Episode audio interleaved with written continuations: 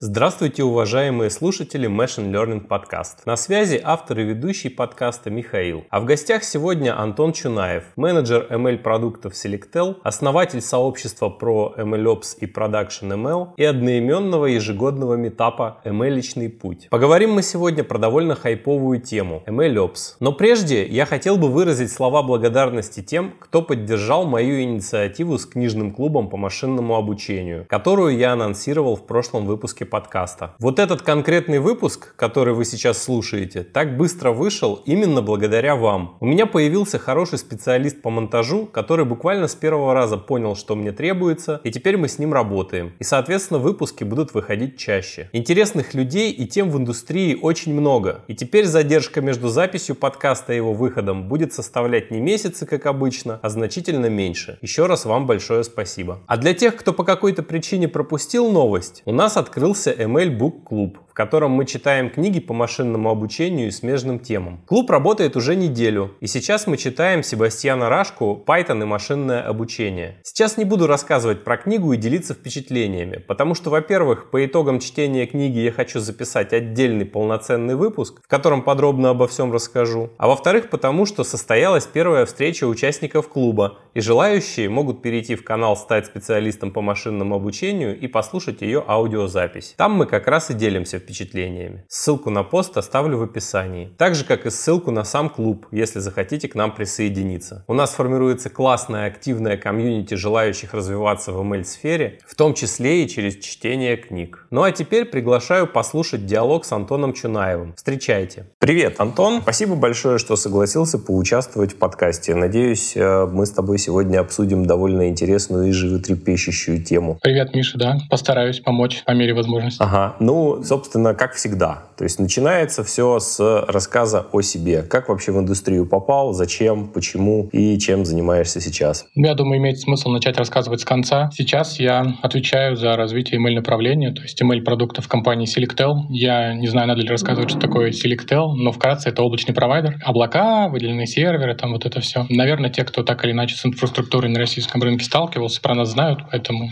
такое. Попал я в направление email из продуктовой аналитики, в том же самом Selectel, а в продуктовую аналитику меня принесла другая аналитика, системная и бизнес-аналитика. Получилось так, что я, по сути дела, начинал разбираться в какой-то конкретной области и со временем понимал, что есть вопросы, которые в ней не решаются и решаются на уровень выше. И приходилось, соответственно, на этот уровень выше подниматься. И вот пока мой уровень — это как раз менеджер продуктов, связанных с ML, дальше уже начинаются задачи, связанные со всякими стратегиями и всего остального, но это типа уже боль тех, кто понимает, а мое направление конкретно ML приходится изучать именно с точки зрения инфраструктуры. То есть конкретно я всякие там математику имейльную не люблю. Я больше предпочитаю заниматься чем-то из стека технологий, каких-то софтверных штук, каких-то концептуальных подходов. Ну вот, собственно говоря, MLOps в том числе. А у нас в команде есть нормальные инженеры, которые могут меня подстраховать со стороны математики, поэтому я стараюсь туда не лезть. Если были какие-то вопросы, то сорян. А, это знаешь, как, э, я не помню, слушал у кого-то из, э, то ли в подкасте, то ли ролик смотрел, не помню, там а, такой тоже специалист довольно грамотный, он сказал, что самое главное это вовремя остановиться, а то в какой-то момент себя можно найти среди э, тех, кто разбирается в транзисторах, ищет PN-переходы, изучает потенциальные ямы, э, дырки, электроны и все-все-все вот это вот. А начинал с продуктовой аналитики, да, когда-то? Я начинал как раз с PN-переходов, дырок проводимости и всего остального, потому что я по первому образованию инженер-схемотехник. Так что мне не надо искать правду в этой бренности бытия. А, ну, это тебе проще получается. В каком-то смысле, да. С низов пришел, да? Окей, а как вообще ну, попал в индустрию в целом? Да я все время был в индустрии. И, со времен школы, информатика, все такое. То есть если говорим про айтишку, то я всю жизнь в ней. Я закончил ИТМО, почти больше 10 лет там проучился, частично преподавал и так далее. То есть у меня изначально было понимание, что мне хочется развиваться именно здесь. Сейчас добавляется некая phygital составляющая конкретно к моим интересам. Ну там что-то про какие-нибудь оборудование, про какой-нибудь более физический бизнес и так далее. Но это так пока на задворках сознания. Слушай, ну тебя такой, такой ровный, прямой, да, карьерный путь. Многие могут позавидовать ему, потому что в современном мире, если человека не телепает из сферы в сферу, то что-то что-то идет не так явно. Что можно сказать, что везет человеку, да? Бывает такое, да. У меня есть пару знакомых, которые там сначала ты бизнес-аналитик, потом ты какой-нибудь Java-разработчик, потом ты продукт, а потом ты какой-нибудь там дата-сайентист. Ну и то, это еще, это еще нормально, это еще в рамках одной какой-то более-менее сферы. Она хоть и широкая, обширная. А я знаю людей, которые сначала там сельским хозяйством занимаются, потом занимаются химической промышленностью, потом приходят в IT, потом в медицину уходят. В общем, много-много таких очень более крутых виражей на карьерном пути. Ну смотри, а, примерно понятно, да, то, чем ты занимаешься и как ты сюда пришел. Давай, собственно, перейдем тогда к основной теме, а зачем мы вообще встретились. Поговорим про ML Ops. Начни, пожалуйста, издалека. То есть, э, зачем, откуда, почему такое название и, собственно, что, как это, подводка такая, да, что мы вообще сегодня будем обсуждать? Что за MLOps? Постараюсь не слишком издалека начинать. Кажется, что уже достаточно долгое количество времени, начиная примерно ну, с начала 2000-х, различные компании осознали, что имея большое количество данных о своих пользователях, продуктах или еще чем-то, можно их каким-то образом анализировать и на основании результатов этого анализа менять что-то в своей компании, продукте, там, бизнес-процессах и так далее, при этом либо сокращая издержки, либо повышая доходы, и тут уже в зависимости от того, у кого какое мировоззрение. Так или иначе, любая работа с процессами в компании, она подразумевает, ну, именно анализ самих процессов, и если мы говорим про какие-нибудь там PM-блоки и все, что связано с проектным управлением, а дальше уже и с процессным управлением, с какой-то оптимизацией. Эта оптимизация достигается чаще всего за счет автоматизации чего-то. И если мы сейчас будем разговаривать про автоматизацию бизнес-процессов каких-то компаний, вот сейчас тренд — это ML. И конкретно его направление связано с большими языковыми моделями. То есть я не хочу сам сидеть, думать, анализировать какие-то данные, я хочу, чтобы это за меня сделало машинное обучение, тем самым я потрачу меньше денег на это, ну и, соответственно, буду сокращать издержки, что-то делать. Если мы говорим про конкретное направление, связанное с машинным обучением, то фактически это выросло из анализа данных. Хорошо, окей, была там как-то зима искусственного интеллекта еще давно, да, но я сейчас про это не говорю, говорю вот именно про сейчас. Появилось большое количество данных, люди стали страдать от того, чтобы их каким-то образом анализировать, давайте сделаем что-то, что работает примерно так же, как нас мозг, и мы будем примерно как-то это учить, что-то делать. Все было хорошо до тех пор, пока все это не поползло в продакшн полноценно. Что я подразумеваю под поползло в продакшн? Самый банальный пример, который, ну, наверное, везде можно привести, это какая-то рекомендательная система. Какой-нибудь сайт с продажами чего-то, сейчас не обязательно даже какие-то большие агрегаторы брать. Когда я покупаю что-то или там добавляю в корзину, могу куда-то там пролистать или на какую-то отдельную страницу перейти, где мне будет показано, а может тебе еще вот это будет интересно. Ну и там чаще всего либо бред, ну для меня так работает, я не знаю почему, но только относительно недавно те магазины, в которых я что-то покупаю, стали что-то релевантное показывать. До этого было не так. Не будем сейчас разбираться почему, но есть предположение. Ну и вот, соответственно, я предполагаю, что у того менеджера продукта, который отвечает за вот эту фичу в магазине, конкретно за рекомендации, есть какие-то метрики, в рамках которых он показывает бизнесу, сколько денег его компания зарабатывает на рекомендациях. Ну, предположим, что какой-нибудь крупный магазин на продаже товаров по рекомендациям непрямым, которые пользователь сам в корзину не добавлял, зарабатывает там 10 миллионов рублей в месяц. Ну, для простоты. Что произойдет, если по каким-то определенным причинам спрос или, там, грубо говоря, сезонность или тренды изменятся и резко просядут те метрики выручки по рекомендациям? Надо разбираться, что происходит. Если эти рекомендации генерится какой-то обычной базовой моделькой, типа там статистического анализа или еще чего-нибудь такого, ну, короче, бейс какой-то модель, которая никакой сложной математики под себя не содержит. Тут все понятно, как работает, ясно. Но если мы начинаем делать более таргетинговые какие-то рекомендации для пользователей на основании каких-то сложных моделей аналитики, те же самые нейронные сети, там, упаси Господь, или еще что-нибудь такое, получается, что есть какой-то человек или группа, чаще всего команда, которая берет, анализирует данные, генерит над них какую-то модель, потом сует ее в продакшн, и каждый раз, когда я, например, покупаю что-то, какая-то часть данных улетает на бэк, и на бэке для меня генерятся какие-то рекомендации. Если мои интересы поменялись, а модель не поменялась, то я, условно говоря, хочу покупать какие-нибудь летние шорты, а мне рекомендуют зимние горнолыжные костюмы. И поскольку мне это не надо, те деньги, которые зарабатывает компания на вот этих рекомендательных продажах, они резко понижаются. К этому менеджеру, который за это отвечает, прибегает какой-нибудь руководитель, бьет по голове, может, два раза, и говорит, какого? Он начинает рассказывать, ну, вы понимаете, изменились входные данные, вот это все, мы ничего с этим поделать не можем, надо ждать. Сначала, получается, ему нужно подготовить некий новый набор данных, на основании которых обучить новую модель,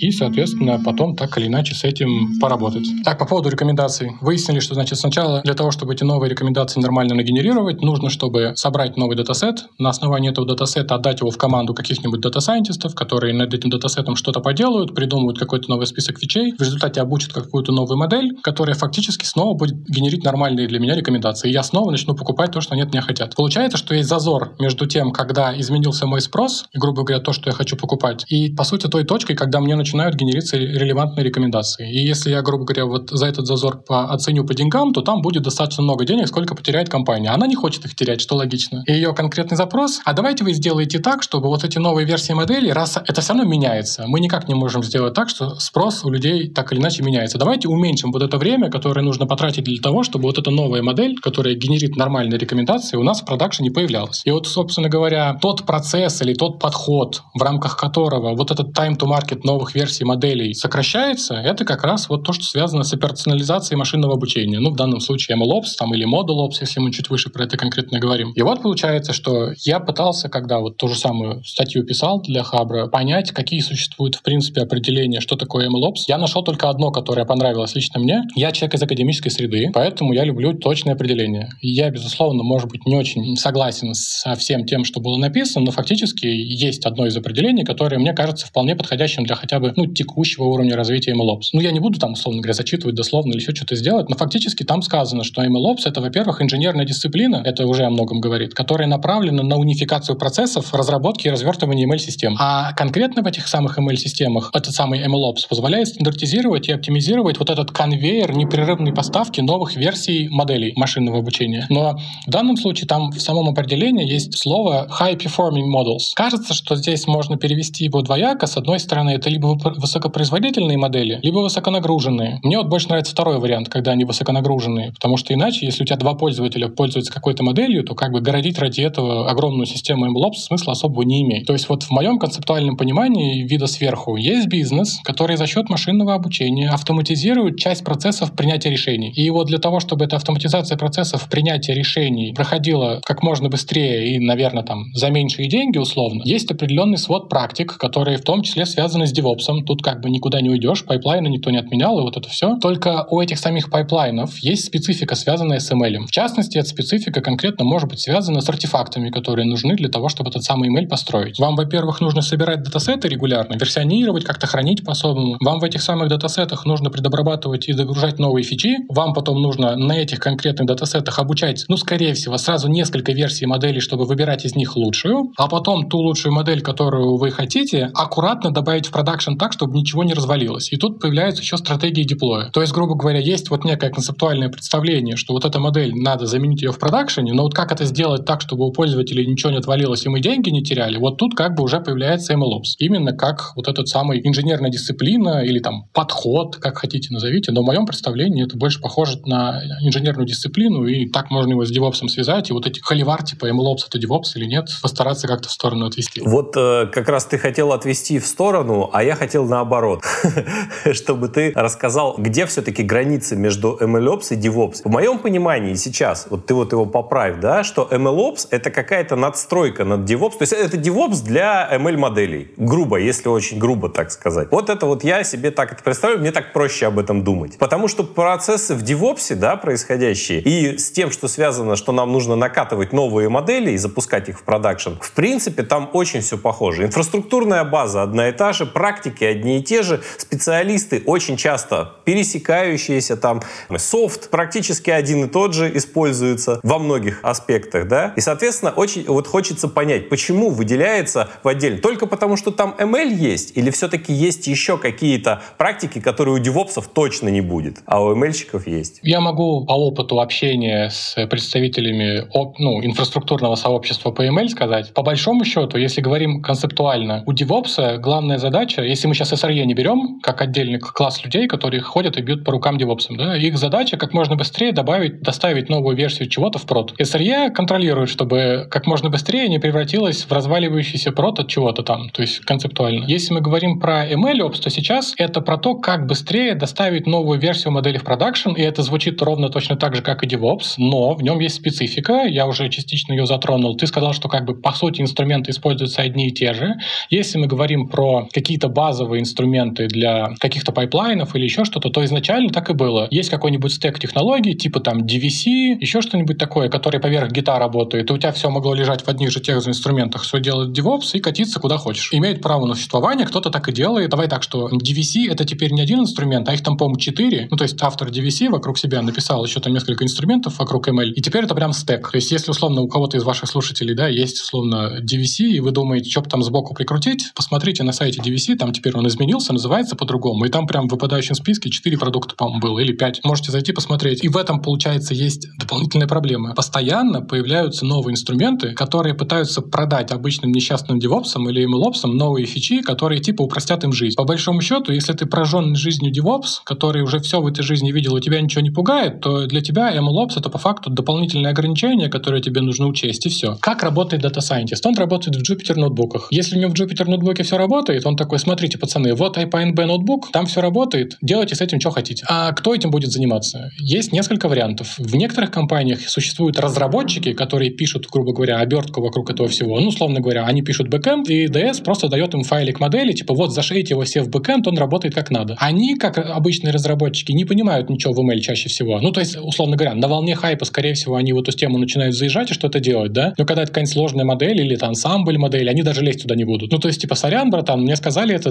бэкэнд завернуть, я его завернул. Что они делают? Они берут какой-нибудь fast API или еще что-то такое, пишут обертку над этой моделью, суют в виде сервиса какой-нибудь Kubernetes, прокидывают туда ингрессы, и все работает. Если что-то идет не так, ну, условно говоря, метрики модели хуже, чем ожидаем, или еще что-нибудь такие, они такие, я ничего не знаю. Вот, короче, DS сказал модель зашить и так далее. DS приходит такой, у меня в ноутбуке все работает. Кто должен решать проблемы? Ну, пока руководитель, потому что вроде как это его команда. Но руководитель, в общем-то, не эксперт ни в разработке, ни в ML, поэтому задача не решается. Получается, нужна некая гибридная роль, которая, по большому счету, чуть-чуть понимает в ML, чтобы задавать неудобные вопросы дата-сайентисту, и при этом понимает в DevOps, чтобы, если что, пройти и вот этих прожженных жизнью девопсеров заставить сделать по-нормальному. Найти такого единорога сейчас примерно столько же, сколько Angular разработчика, особенно на какой-нибудь там первой версии, который уже старается сдохнуть, но никак не получается. Так вот, если говорить по поводу того, в чем отличие. Отличие в том, что сфера деятельности MLOps инженера включает в себя не только пайплайн. Ну, в моем конкретном представлении. Если бы вы возьмете MLOps инженера и скажете, смотри, вот у тебя есть какой-нибудь пайплайн-генератор условно, Airflow, Prefect, может быть старый Luigi, может быть что-нибудь новое, не принципиально. Твоя задача сделать пайплайн, чтобы там какой-то ретрейн, чтобы какие-то данные подтягивались и так далее, и типа ты можешь не понимать специфику того, что внутри происходит. Скорее всего, ничего не заработает. Ну, ну то есть для него просто какие-то датасеты генерируются, просто какие-то модели в экспериментах получаются, и просто что-то катится в, в продакшн. Все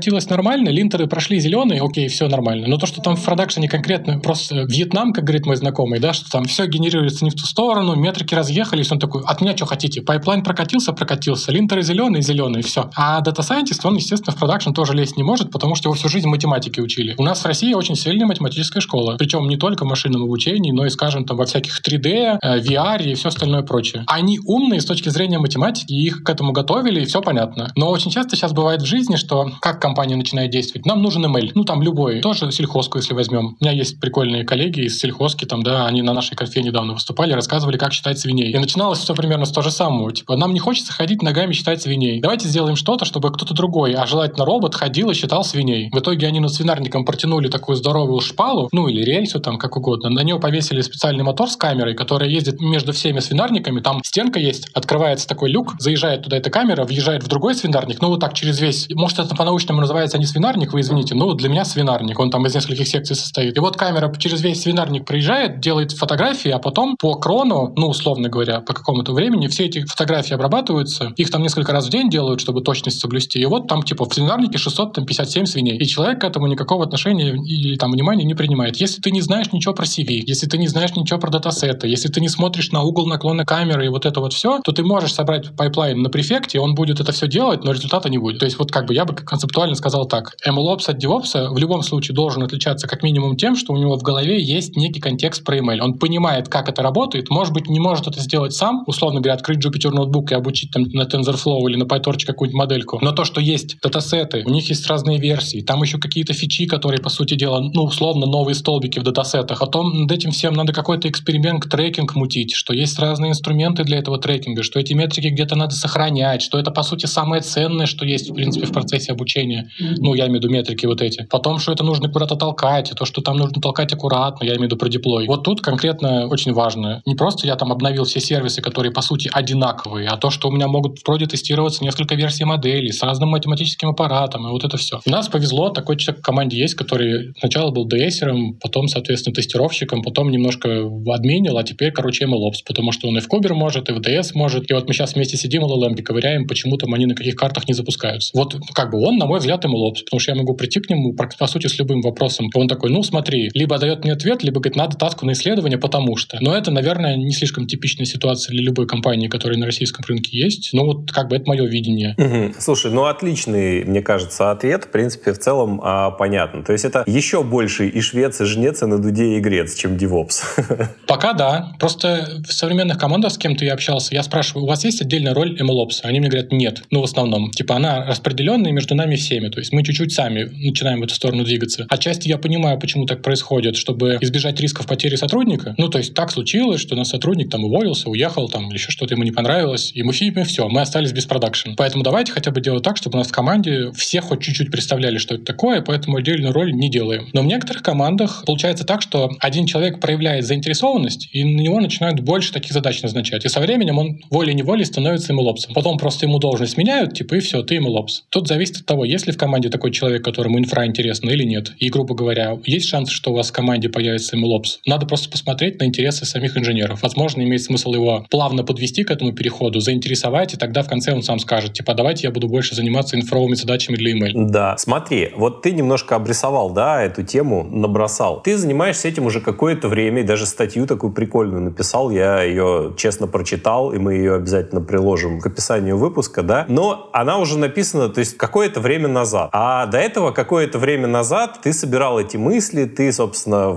выкристаллизовывал у себя какой-то опыт, и, собственно, статья — это результат вот этого какого-то выкристаллизовавшегося опыта, да? Но прошло какое-то время, что-то, возможно, могло поменяться. Если поменялось, то расскажи о том, что поменялось, и если не поменялось, то расскажи, пожалуйста, вообще, как в твоем идеальном мире MLOps pipeline из чего должен состоять вообще? Вот в идеальном мире мы сейчас не берем привязку к конкретному бизнесу, да, потому что мы понимаем, и бизнесы бывают разные, и задачи у бизнесов разные, и email далеко не везде нужен. Даже на хардкоде можно получить результаты лучше и так далее. То есть всю эту специфику сейчас не берем. Вот берем некий сферический MLOps в вакууме. Как это? Как чистая архитектура Роберта Мартина, на которую нужно равняться, но никто ей э, в реальной жизни досконально не следует. Да? То же самое и здесь. Расскажи, пожалуйста, вот про некий сферический MLOps в вакууме. Я немножко не с собой начну отвечать на вопрос, но я его запомнил, я на него отвечу. Когда я готовился, не то чтобы я готовился к написанию этой статьи, я просто как продукт, который, соответственно, ну, типа, занимаюсь направлением, изучал направление. А потом ко мне пришел маркетинг и сказал, Антон, давай напишем статью про MLOps. Ну, типа, что ты же занимаешься этим, давай, типа, на волну хайпа заедем. Я такой, мне так просто неинтересно писать короткие статьи про MLOps, потому что их много. Они говорят, что ты предлагаешь? Я говорю, давайте напишем большую обзорную статью, я вот много чего про эту форму знаю, напишем. Они говорят, ну, это же, наверное, будет сложно, никому не интересно читать. Я такой, ну, наша, наша задача сделать интересно, и тем более, что есть модель, я нашел, значит, в одном из исследований, кстати, сайт тоже архив, вот это вот все, где самые популярные email статьи публикуются. И там несколько немецких ученых, не британских, именно немецких, да, они сделали большое исследование, и потом была статья такая, как раз она так и называлась, Machine Learning Operations, Overview, Definition and Architecture. И там без привязки к конкретной технической реализации есть большая схема, как выглядит MLOps в их представлении. Вот мое представление о том, что такое MLOps, зачастую ну, основано именно на этой схеме. То есть фактически она в статье картинкой указана, да, если там ссылка на статью будет, все, может, на нее конкретно потом придут, посмотрят. Фактически там достаточно большое количество потоков данных внутри, что логично. Но если пытаться как-то это разбить, то мне близка та схема, которая у них указана. Там есть четыре основных блока. Понятно, что там на самом деле их пять, но один из них про инициацию проекта из серии «Подумайте, нужен ли вам вообще MLOps, если вы собираетесь его делать». Первая основная часть, связанная с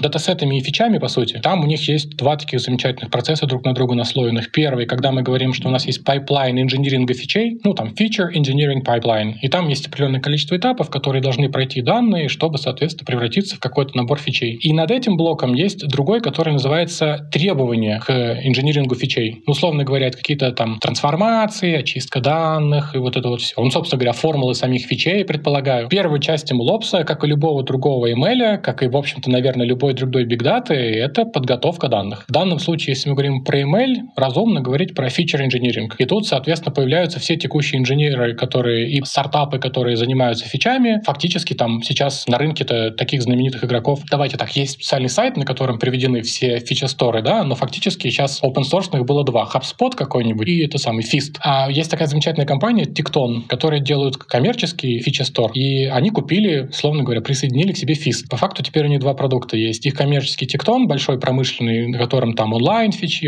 фичи, что хочешь делай, и, соответственно, Tecton open source. Я боюсь, что их постигнет такая же участь, как и MLflow от Databricks, потому что им, как Tecton, ну, нет смысла добавлять в open source продукт фичи, которые можно за деньги продать в своем основном продукте. И поэтому я подразумеваю, и даже результаты общения с коллегами показывают, что чаще всего люди пишут свой фичи-стор. Ну, то есть они как нормальные начинают сначала, давайте возьмем фист, самое понятное, с документацией, поддерживаем, бла-бла-бла. В каких-то первых этапах это нормально работает, но потом данных становится очень много, и фист тухнет. Они такие, ладно, понятно, правила у нас теперь есть, это у нас есть, давайте писать свой движок. Ну и дальше там у них уже появляется какая-то собственная платформа, слэш-система, слэш еще что-то, и они, получается, получают повышение в стоимости владения всей email-системы, которая у них есть, за счет того, что им нужны какие-то отдельные люди, которые это будут поддерживать и так далее, и так далее. Но проблема в том, что другого выхода-то у них и нет. Ну, условно, да, берешь какую-то большую компанию, у которой там какие-то мультимедиа-сервисы или еще что-нибудь типа такого, и, и, и фист не вывозит. Ты не можешь в онлайне отдавать пользователям все, что им нужно. Что ты будешь делать? Ты будешь писать только свое, потому что у тебя других вариантов нет. Соответственно,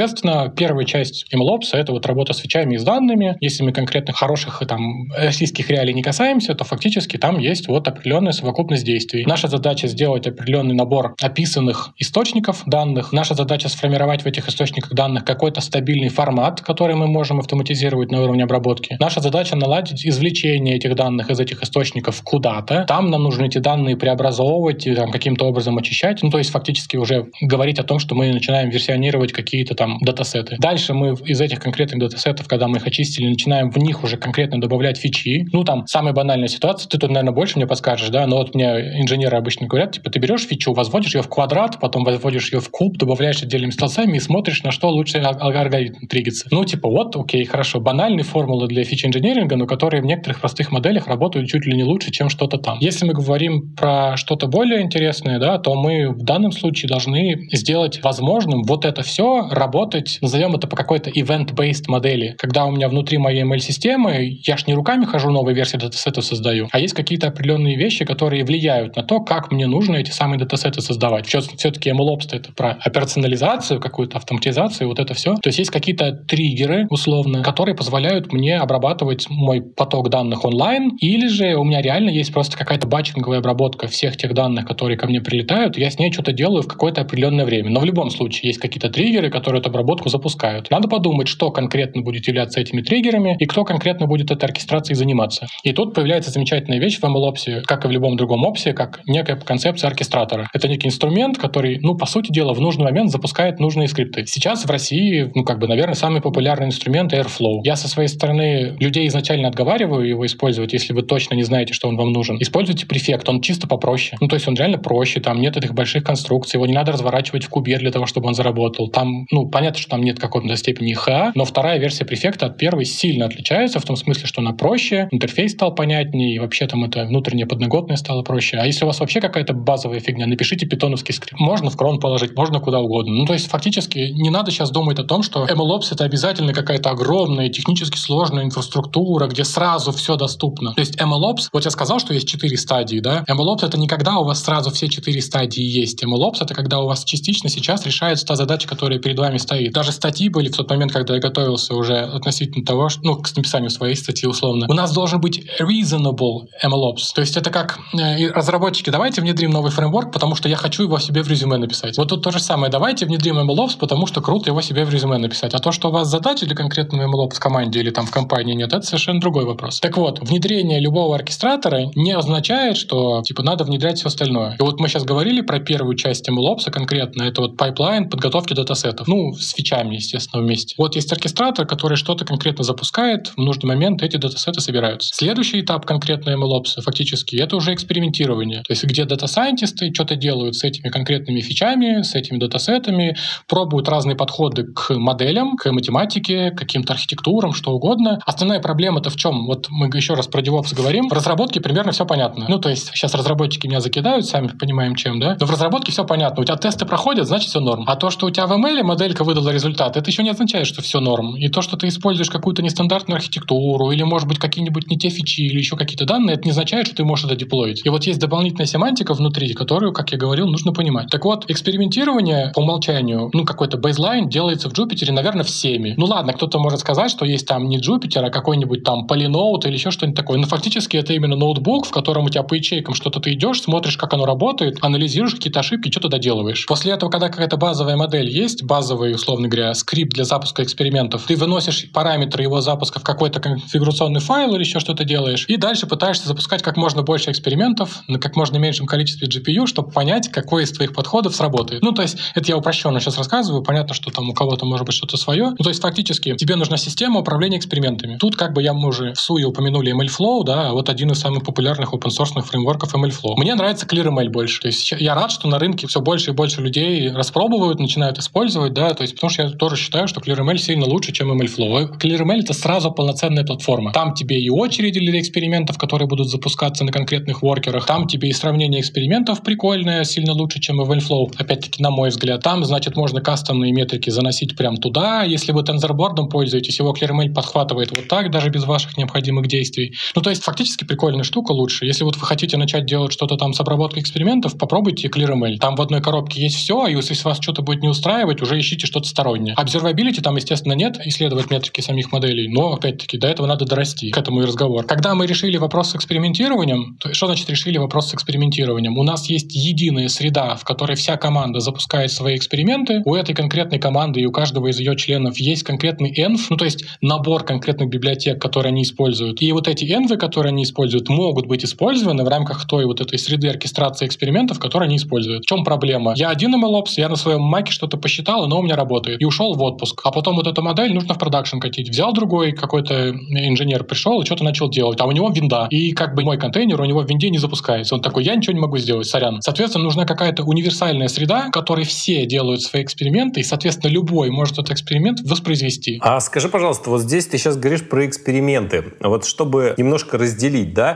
То есть есть эксперименты, которые, условно говоря, это подборка гиперпараметров модели и выбор модели вообще, да. А есть эксперименты, так называемое АБ-тестирование. Вот оно, оно тоже здесь? Или это другой участок пайплайна MLOps? Кандидаты в этот самый АБ-тест появляются из вот этих экспериментов первоначально. Ну, то есть, как я вижу эту ситуацию? Давай возьмем сложную ситуацию, когда у нас уже в продакшене есть какие-то ML-модели, которые как-то работают, обрабатывают пользовательскую нагрузку. Мы знаем, какие они там. Допустим, их несколько видов, три, например. И у вас там как бы первая версия, вторая версия и третья версия. И вот вы разделили там в продакшене прям потоки и что-то анализируете. И тут приходит ситуация, что у вас, короче, одна из этих моделей начинает плохо работать, а, и вам нужно что-то сделать. У вас есть команда ds которая использует автоматически сгенерированные датасеты, ну, потому что первый этап мы уже обсудили. И условно у вас по правилу каждую неделю собирается новая версия датасета. Вы такие, окей, хорошо, за прошлую неделю давай учить данные. Они берут и начинают там все свои команды из своих Джупитерах делать новые версии моделей. У них метрики базовые понятны, потому что эта модель уже в продакшене работана. Их задача получить бейзлайн лучше, чем вот в текущей модели в продакшене. Они такие, все, вот мы сделали, вот у нас там условно там 10 вариантов новых моделей, давайте что-то сделаем. Что я, конкретно я бы предложил сделать, если будь я менеджером этой команды? Я такой, окей, давайте запускаем все ваши модели в качестве экспериментов на одном и том же датасете, самом актуальном, и добавляем в этот список текущую модель, которая сейчас работает в продакшене. Сравните, вот, пожалуйста, что ваши модели реально работают лучше на одних и тех же данных, самых актуальных, чем текущие. Запускаются все эти эксперименты, мы их все сравниваем как-то красиво табличкой там, или графикой, или еще что-то такое, э, собираемся, обсуждаем, они говорят, да, смотри, вот эта модель работает лучше всего. Вот у нас было, получается, сколько там, 10 моделей мы сравнивали, одна из них из продакшена нас не интересует, остальные 9, вот такая лучше. Мы такие, окей, давайте ее катим. Но катим тоже аккуратно, и, допустим, у нас вместо первой версии, которая сейчас работает, на каком-то там 10% наборе трафика, мы раскатываем вот эту новую. Получается, что у нас сначала нужно было провести некое количество экспериментов, чтобы получить фактически новую математику для модели, архитектуру какую-то подобрать. Потом нам нужно было провести какое-то количество экспериментов, чтобы оптимизировать гиперпараметры. Я не очень люблю слово оптимизировать, потому что надо обосновывать в основании каких критериев. Но тут принято говорить оптимизировать, поэтому вот оптимизировали гиперпараметры, оптюной, например, да, лень самим подбирать какие-то варианты, поэтому мы составили пространство гиперпараметров в оптюне, запустили там миллиард экспериментов условно, они там в течение недели прошли, мы получили лучше и сказали вот. Так сделал каждый, ну, каждый разработчик, потому что, скорее всего, у них у каждого был какой-то свой подход. Или мы специально попросили, будь я руководителем, я бы специально просил использовать разные подходы. Ты там используешь reinforced learning, ты там еще какой-нибудь, ты там вот возьми, попробуй орка. Орка, если что, это недавно была статья такая, в которой описывается новый способ обучения модели. То есть ты не просто кидаешь в нее данные, а используешь некий дидактический аспект. Я сейчас угораю над AI-тренерами, которые, по сути, заменили собой разметчиков данных, потому что, видимо, не модно, не молодежно. Но фактически скоро появятся AI-тренеры, которые именно просто в определенной последовательности, ну, коучи, да. А я, кстати, давно уже, кстати, говорил даже внутри своей команды, что, типа, я верю, что скоро педагогов начнут привлекать к обучению моделей, ровно потому, что педагоги знают педагогику и дидактику, а ML-инженеры знают математику. И вот поскольку все эти подходы к обучению все больше усложняются и они напоминают обучение людей. Ну, то есть, давайте сначала скормим модельки простой кейс. Определи, где темно. Она определила, где темно. Окей, а теперь определи, где темно и что-то еще. И она вот таким образом, да, обучается, собственно говоря, вот оно и есть. Слушай, я вот буквально, раз ты сказал, я тоже недавно буквально эту мысль вот на прошлой неделе прочитал о том, что ты говоришь про педагогов, а я именно мысль кто-то развивал, что психологов будут все брать, потому что очень приближается, ну, очень похоже, как обучаешь детей во многих, проводишь эксперименты, да, то, то же самое сейчас с этими большими моделями происходит. Соглашусь, да. Ну, в моем представлении педагог и психолог, они там достаточно близко друг к другу расположены на этапе обучения. То есть, как бы, у меня концепт именно такой в голове, что надо приглашать того, кто знает, как учить мозг обычный, человечий, да, потому что фактически мы по-другому мыслить особо абстрактно не умеем. И вот подавать информацию в модели этапами. И вот формирование этих этапов, по сути, да. Кстати, статью про Орка написали инженеры Microsoft, которые критиковали OpenAI, но они имеют право, они купили, по сути, OpenAI, но они предложили, ну, как бы, критикуешь,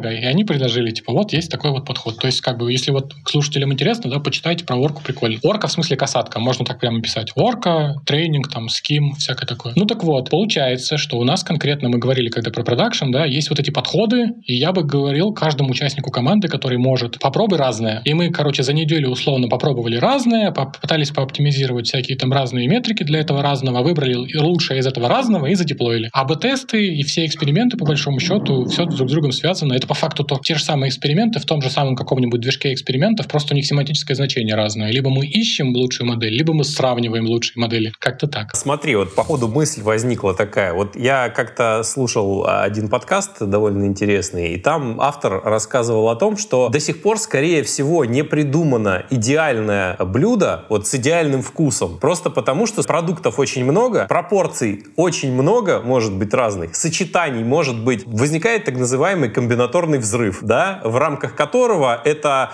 такие числа, любят все сравнивать с количеством атомов во Вселенной там, и так далее. Ну, там и многократно превышает еще количество этих атомов, количество сочетаний вот продуктов. Так вот, просто по теории вероятности идеальное сочетание вкусов, да, и продуктов еще не просто, ну, просто не изобрели. Просто потому, что не могли. Времени столько не было. Я когда слышу про AutoML, вот этот вот подбор гиперпараметров, у меня примерно такая же картинка в голове. То есть, конечно, да, когда ты примерно, примерно представляешь область и примерно можешь из своего опыта сказать, какие гиперпараметры лучше влияют, ну, наверное, примерно ты что-то можешь получить. Но я всегда держу в голове, что до идеала там может быть очень и очень далеко при таком подходе. AutoML вообще вопрос дискуссионный. Ну, то есть, опять-таки, есть MLOps, есть AutoML, и, на мой взгляд, это две разные вещи, ну, концептуально. Если говорить про AutoML, то у меня к нему отношение скептическое, вот почему. С одной стороны, сейчас большинство AutoML просто создают пространство вариантов гиперпараметров и запускают на основании этого эксперименты. Тот же самый Aptuna. Они там где-нибудь могут писать, что мы AutoML, да, но смысл-то не в этом. Если я как пользователь вижу AutoML, то для меня это выглядит примерно так. Я ставлю тебе задачу, а ты мне даешь на выходе модель которая эту задачу решает с той точностью, которую я тебе скажу. Вот таких решений сейчас не существует. Ну, я, в всяком случае, не знаю. Наверное, OpenAI где-то внутри себя что-то такое делает, ровно потому, что это нужно, но я не верю в то, что в какой-то ближайшем, там, не знаю, 2-3 года в продакшене что-то такое появится. Ровно потому, что этому никто не будет доверять. Какая-то непонятная хреновина каким-то непонятным образом выдала мне модель, которая что-то делает. Окей,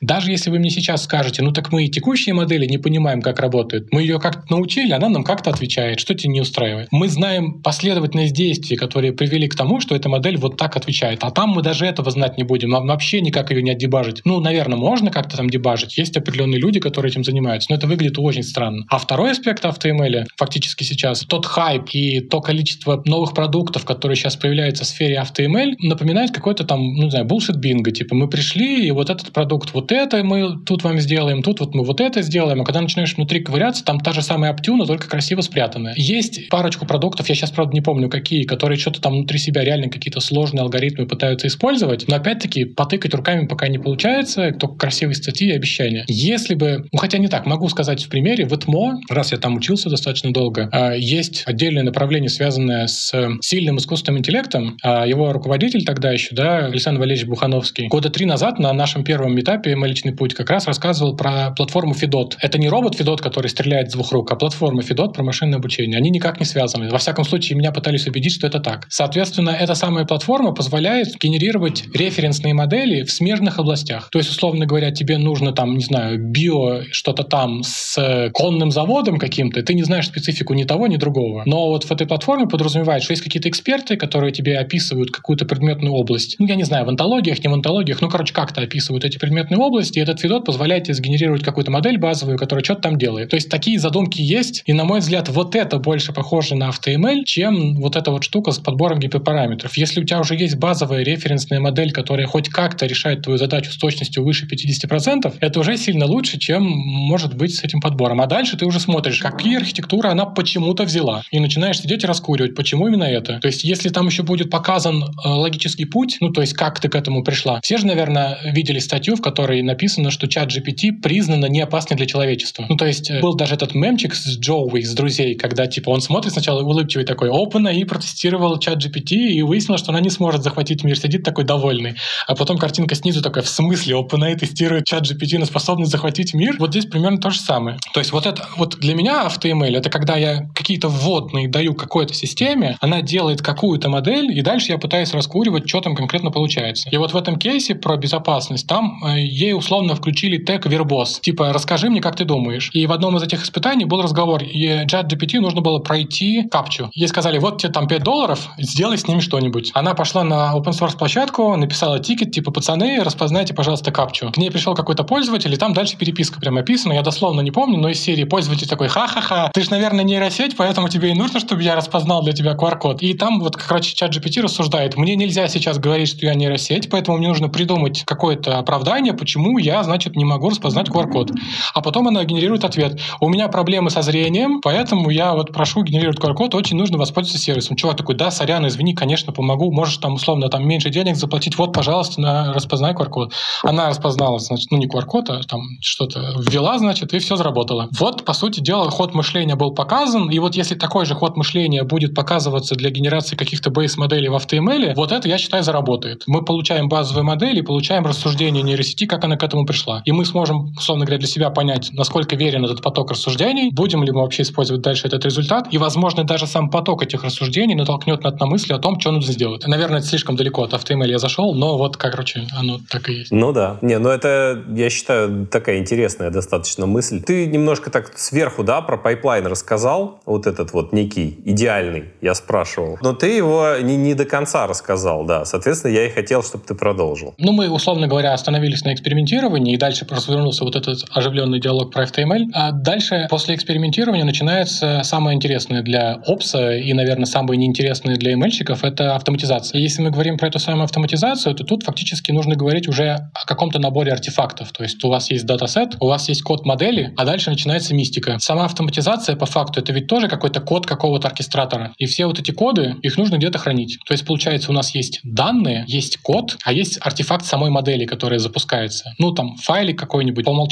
скорее всего, это что-нибудь связанное с каким-нибудь joblib ом, если мы говорим про какой-нибудь фреймворк, да, или там PyTorch, TensorFlow. Но по факту у вас есть файл модели, у вас есть датасет, и вам нужен какой-то код, чтобы все это в определенной э, ситуации запускать. Вот этот код по умолчанию действительно может лежать просто в каком-нибудь CI/CD инструменте типа GitLab. Э, этот GitLab берет откуда-то артефакт модели, где-то там запускает, что-то делает. Но фактически в некоторых ситуациях этот пайплайн автоматизации должен включать в себя этап предобработки данных. Ну, мы же иногда не просто подготавливаем датасеты, а мы запускаем какой-то автоматический ретрейн, что-то, что-то, и нам может быть дополнительно необходимо что-то предобработать под новые условия. Поэтому вот эта часть, которую мы обсуждали с фичами там или еще что-то, она может быть включена в автоматизированный пайплайн, а может и нет, в зависимости от условий. То есть фактически есть предобработка данных, есть эксперименты, есть валидация каких-то этих самых моделей выбор, есть конкретно появление файла этой модели, и есть это файл модели, который куда-то суется в какой-то репозиторий. Есть эксперименты, напоминаю, в которых мы об этом не говорили, то есть там просто в конце экспериментов появляются метрики и файл где лежит он и этот файл модели, или может быть даже без файла модели обойтись, а именно код запуска конкретного эксперимента хранится в каком-то репозитории. GitLab, GitHub, Git локальный какой-нибудь, неважно. То есть основная задача не потерять код эксперимента и метрики этого эксперимента. Все. Когда мы говорим про автоматизацию, целью автоматизации является появление новых версий моделей, которые можно потом таскать в продакшн. То есть появляется какой-то реестр, куда все эти модели сгружаются. Может быть так устроено, что даже из самого шага экспериментирования эти самые модели в этот реестр реестр тоже приезжают, только у них теги разные. Ну или там статусы, как угодно. В MLflow так и сделано. У тебя есть один статус модели, есть статус там продакшн, не продакшн, их можно с кастом нагенерировать. То есть вы можете эти разные версии модели где-то конкретным образом фиксировать. И этот конкретный automated pipeline может в принципе запускаться раз в день или раз в неделю, чтобы просто каждый раз у вас была актуальная версия модели на конкретных данных. И тогда, если у вас что-то отвалится, у вас сразу есть некие кандидаты, которые можно засовывать в продакшн. Ну, понятно, там умные люди должны на это посмотреть, но в идеале, если мы говорим про какой-то процессный подход, то у вас, как только эти модели сгенерировали раз в неделю, сразу набежали умные люди и на них посмотрели. Поэтому я еще раз, наверное, отошлю, отошлюсь к своим предыдущим словам, что MLOps — это про, по сути, оптимизацию процессов доставки моделей в продакшн. И вот эта процессная составляющая, она полностью не закрывается техническими специалистами. Нужен какой-то менеджер, условно говоря, процесса, который будет следить за тем, чтобы этот процесс нормально работал. Не только на уровне запуска пайплайнов, но и на то, чтобы нужные люди в нужный момент пришли в нужное место, посмотрели на модели и в нужном месте оставили свои комментарии, чтобы потом было понятно. Поэтому полностью MLOps сейчас ну, не закрывается. Ну, точнее, на мой взгляд, не должен закрываться исключительно инструментальными средствами. Не такой уровень зрелости пока. Ну, во всяком случае, на российском рынке точно, а на западном, даже если посмотреть какие-то гигантов, ну так, DataRobot, наверное, там топ-3 платформа для там, операционализации ML точно. Databricks. Ну, там немножко специфика есть, ну, допустим, топ-5. То есть в них есть определенная специфика, которую они сделаны, но фактически там все то же самое. Вот мы вам даем кучу инструментов автоматизации, но всегда финальное решение принимает как-то человек. То же самое со всякими этими observability платформами, да, вот если тоже выбрать какую-нибудь крутую, типа Arize AI, одно из топовых решений по именно observability. У них вся платформа на этом построена. Да, там какие-то части разных вещей есть, но там все про метрики модели в продакшене, accuracy, вот эти всякие ошибки первого-второго рода. Вот, пожалуйста, за, беш... за, ну, за много денег получаете много информации о работе модели, а потом вешаете на это триггеры и запускаете ваши автоматизированные пайплайны. Вроде как, а зачем? Я же могу в Amazon заехать и там все то же самое делать. Да, если фичей в Амазоне достаточно, а вот если не фичей в смысле функциональности, да, а если, собственно говоря, недостаточно, то ты либо свое пишешь, либо вот на такие вендоры заезжаешь. Но к чести этих вендоров почти все из них работают в AWS, в Azure и в GCP из коробки. Ровно потому, что они не хотят делать свою инфраструктуру. Типа, сейчас есть гипероблака, мы, значит, в них все будем запускать. Кстати, можно даже посмотреть, почти все стартапы, которые я за последние, там, не знаю, года полтора видел, они из коробки работают только с гипероблаками. То есть мы сделали какую-то крутую фичу, мы там вашему ML-ному сообществу дали там вот, вот это, но вы можете использовать его только на инфраструктуре Amazon, что-то там, потому что вот так. У нас такая ситуация уже невозможна, и мы как облачный провайдер, собственно говоря, тоже так сделать не можем, выглядело бы странно, да? Но фактически вот она текущая реальность. И вот получается, что у нас есть автоматизированный пайплайн, ну, automated workflow, который так или иначе подстраивается под конкретные процессы внутри компании, которые были выстроены. Есть какой-то репозиторий кода, из которого этот код будет запускаться для исполнения. Есть какой-то репозиторий моделей, где эти модели хранятся в зависимости от того, что нужно. Есть какой-то компонент CI/CD, который все это запускает. Причем э, хотелось бы, наверное, сказать, что оркестратор, который мы использовали на этапе предобработки фичей, я там говорил Airflow, Prefect, там Luigi и так далее, это может быть тот же самый оркестратор, который фактически делает CI/CD, если это позволяет, и вы хотите интегрировать там. Ну, просто кто-то любит GitLab, и там вот знаком с его концепциями, ему все понятно. А тут приходит какой-то префект, которому нужно по факту через API запускать джобы в GitLab, что... Ну, короче, это можно сделать, единый оркестратор, который оперирует и тем, и другим. Например, так чаще делают Airflow. В компании там лет 10 назад кто-то пришел и развернул Airflow, он разросся до огромных размеров, и в итоге Airflow используется как мастер-оркестратор, который запускает другие оркестраторы в других проектах. То есть одна команда использует префект, создавала там своих тасок, но запускаются они через Airflow, потому что так по корпоративным политикам положено. Или там у кого-то собственный написан оркестратор, то же самое. Вот здесь может быть то же самое. У вас есть какой-то общий оркестратор, который запускает хоть из GitLab, хоть там где угодно, хотите что угодно. Опять-таки, хотелось бы сказать, что есть референсная архитектура, но боюсь, что для текущих реалий ее нет. Вот есть только некие концептуальные описания. Собственно говоря, после того, когда у нас есть регулярно собираемые модели, которые хранятся где-то в репозитории, появляется компонент так называемого сервинга. Тут стоит, наверное, пояснить. Я постоянно сам путаюсь в этих уровнях. Слышали, наверное, про инструменты Triton Inference Server,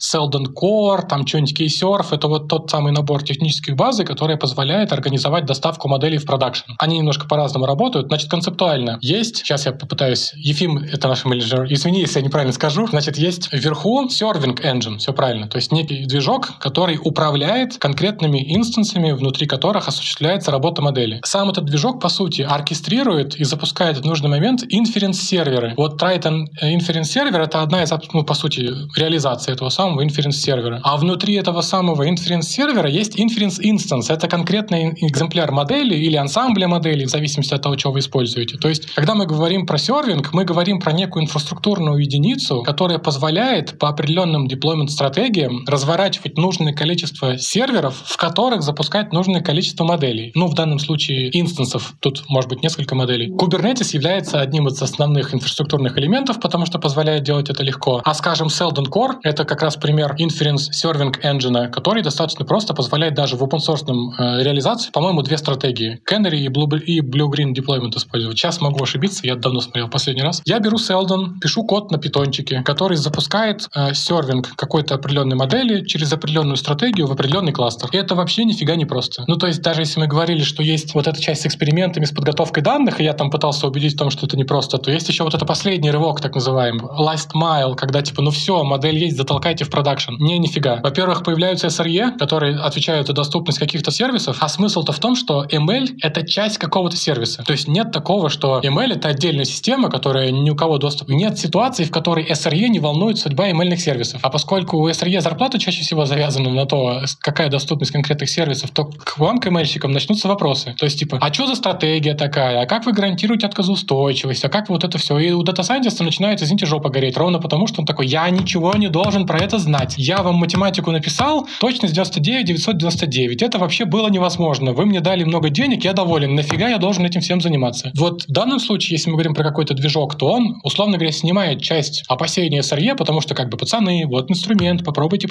потестируйте, вот гайдлайны, вот там мировое сообщество, оно им пользуется, все довольны, вот давайте сделаем тестовый POC. Все выглядит нормально. Но когда ты начинаешь ковыряться в реализации, получается, что ты должен научиться использовать какой-то serving engine как data scientist, потому что тебе проще самому тоже себе так деплоить контейнеры, не просто в докере что-то запускать, да, а чтобы, типа, ну, заодно приобщиться к чему-то. Потом, соответственно, ты должен научиться пользоваться каким-то inference сервером. По сути, их не так много сейчас. Есть Triton inference сервер от NVIDIA, он максимально, ну, тут, ладно, можно сказать, оптимизирован для работы с GPU NVIDIA. Лучше, чем Triton, с GPU NVIDIA не работает ничто. Соответственно, внутри этого Triton фактически есть несколько бэкэндов. PyTorch'овский, TensorFlow'овский, ONNX-овский, этот TensorRT и OpenCV или OpenVINA, не помню, короче, что-то. Ну, от Intel'овской какая-то библиотечка. Для CPU, видимо, какие-то задачи, если прям очень сильно хочется. Вот тебе нужно конвертировать твою модель в один из этих форматов, если ты хочешь, чтобы она работала вот там. Проще всего, наверное, в ONNX, потому что он типа открытый. И один из способов оптимизации количества RPS, которые можно достигнуть за inference, это как раз перевести свою модель сначала в ONNX, а потом конвертировать в TensorRT. И вот у нас тест был недавно, на прошлой неделе. Э, сначала 600 RPS,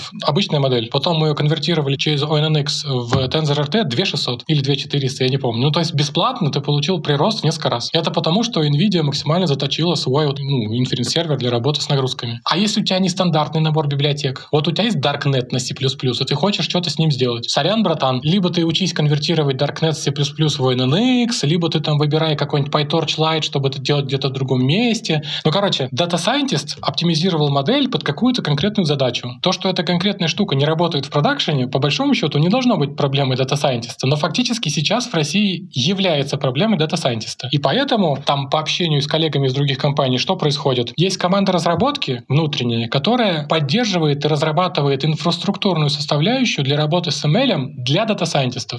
Они ему говорят, смотри, вот мы тебе написали фреймворк на питоне, в котором ты вот такими YAML-файлами указываешь, как должна деплоиться твоя модель. Ты отвечаешь за деплой модели, а мы отвечаем за инфраструктуру. Если у тебя что-то не раскатывается, приходи к нам, мы поможем, но остальное все это твое, потому что мы в этом разбираться не хотим. И в данном случае, если мы говорим про идеальную схему MLOps, да, безусловно, ее можно построить, но рассчитывать на то, что сейчас прям сферы конкретной ответственности между командой и конкретными ролями в ней распределяться, ой, как я сомневаюсь. Сейчас как раз, наверное, то время, когда тех лидом будет Scientist. Ровно потому, что он фактически понимает, как работает весь пайплайн от начала до конца, владеет, ну, через какие-то прокладки, взаимодействием со всеми конкретными инструментами, а все для него тупо условно снаряды подносят. Типа, вот тебе инфраструктура нужна, вот мы тебе ноду в Kubernetes добавили, вот тебе там нужно еще диск на свои новые датасеты, вот мы, пожалуйста, тебе добавили. То есть он такой сидит и, по сути дела, управляет процессом разработки и эксплуатации сервиса. А я помню еще те времена, когда дата-сайентиста ценили только за то, что он fit-predict может, и ничего больше от него не надо было. Я больше скажу. Я вот сейчас анализирую инференс-платформы, которые существуют, в том числе зарубежные, потому что в России-то их не очень много, мягко говоря. Смысл в том, что это по факту возможность запускать контейнеры с определенными опциями и доступом к ним. И вот в некоторых штуках ты просто загружаешь туда контейнер в определенном формате, и все. Дальше оно запускается, и ты только так это можешь использовать. А в некоторых продуктах ты, например, даже можешь задать для контейнера health check. Тебе нужно твой сервис, который в контейнер запускаешь, определенным образом описать. Там есть методы fit predict, понятно, и еще метод health check. И, грубо говоря, если он есть и описан в определенном формате, то он пробрасывается в интерфейс, и из интерфейса кейса можно проверить, как работает модель. То есть этот самый fit predict никуда не делся. Вопрос в том, что он немножко эволюционировал в то, что типа я могу это делать, но теперь есть огромная обвязка всего остального, что скрывает от меня fit predict. И если я смогу продраться через все вот этот самый fit predict, то я успокоюсь, потому что вот оно знакомое. Слушай, ну смотри, с одной стороны, ты сейчас рассказал про инфраструктуру, которая, ну, наверное, интересна большим компаниям. Не то, что интересно, а это необходимость. Это необходимость с точки зрения автоматизации, с точки зрения скорости, да, как ты сказал, time to market там и так далее. Но далеко не каждому бизнесу, которому можно получить какой-то профит от использования ML, нужна такая инфраструктура. Вот смотри, можешь немножко здесь рассказать про этапы внедрения вот такой инфраструктуры? То есть начиная от самого там, условно говоря, дата-сайентист, который на коленке на питончике что-то написал, и заканчивая вот этой вот все, всей той инфраструктурой, про которую ты рассказывал. Тут на самом деле все не так очевидно и просто. Да, существуют модели зрелости. Ну, то есть, э,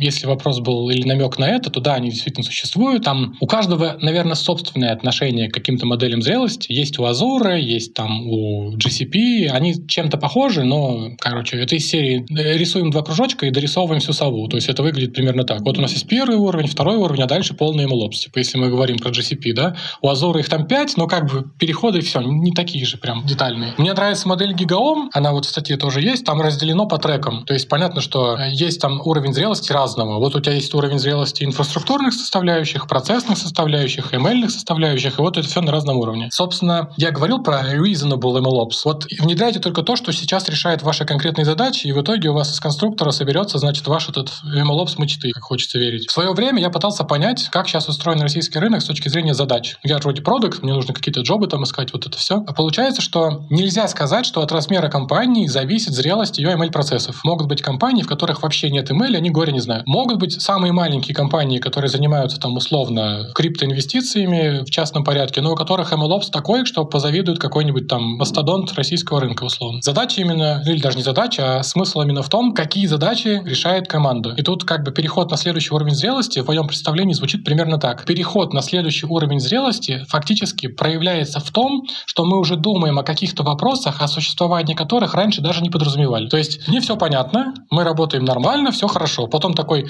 слушайте, а что-то как бы вот не работает, а почему? И там типа тебе бизнес приходит и говорит, смотри, у нас там какой-то LTV падает, еще что-то такое. Ты такой, что? Customer Acquisition Cost? Откуда все это? Ну, то есть по факту бывает так, что бизнес изначально нанимает дата scientist, чтобы типа начать делать в компании ML, ну, типа там, не знаю, перед мужиками в бане хвастаться, когда у вас там большие гендиры собрались, значит, уехали там какое-нибудь свое путешествие на яхтах отдыхать и слэш работать. И вот такой, у тебя есть дата scientist? Нет, а у меня есть. Типа и как? Ну, там какие-то модельки строят. Потом, когда этот дата scientist делает что-то нормальное, он обычно это делает один на какой-нибудь машинке, ему купили какой-нибудь сервер с четырьмя 4090, например. Ну, типа, не жалко. На. То, что, типа, их там по памяти не объедините, это будет работать достаточно медленно, никто не знает, поэтому об этом мы не говорим. Ну, ладно, никто не знает, но вот в той компании, когда это все начинается, скорее всего, никто не знает. Ну, если кто не знает, 3090 можно объединить в, э, в NVLink, а уже 4090 нет. Поэтому, если вам не хватает памяти, покупать 4090 достаточно бесполезно. Можно купить подешевле 3090, объединить две в NVLink, и будет сильно быстрее. Странно, почему NVIDIA так сделала в 3090, не совсем понятно, потому что только профессиональные линейки на это способны. Но фактически у него есть компьютер, он, допустим, к нему подключается по RDP, или он стоит у него под столом, неважно, и он вот в своем Jupyter Notebook что-то делает. Получает какую-то модель, а ему дают какой-нибудь датасет, он через нее прогоняет, получает какую-то аналитику и в каком-то файлике отправляет эту аналитику менеджеру. Менеджер понимает и принимает решение на основании этой аналитики, и так происходит какое-то время. То есть фактически он работает неким ad-hoc аналитиком. Ему дают какой-то набор данных, он их анализирует только с помощью email, выдает какое-то свое, ну, назовем это пояснительную записку, и по этой пояснительной записке проходят какие-то изменения в процессах компании и так далее. Достаточно часто так бывает, когда какая-нибудь крупная компания по продажам начинает анализировать свои продажи, вот они нанимают какого-нибудь аналитика и говорят, ты, значит, и жрец, и жнец, и на дуде и грец, то есть ты BI-аналитик, SQL-аналитик и email-аналитик. Ну, email-аналитик — это, наверное, не самая очевидная роль, да. Сейчас, кстати, очень много ролей развелось. Что не новая статья про роли, то новая какая-то там роль. Так вот, и тренер я уже говорил, да, там чат GPT-инженер,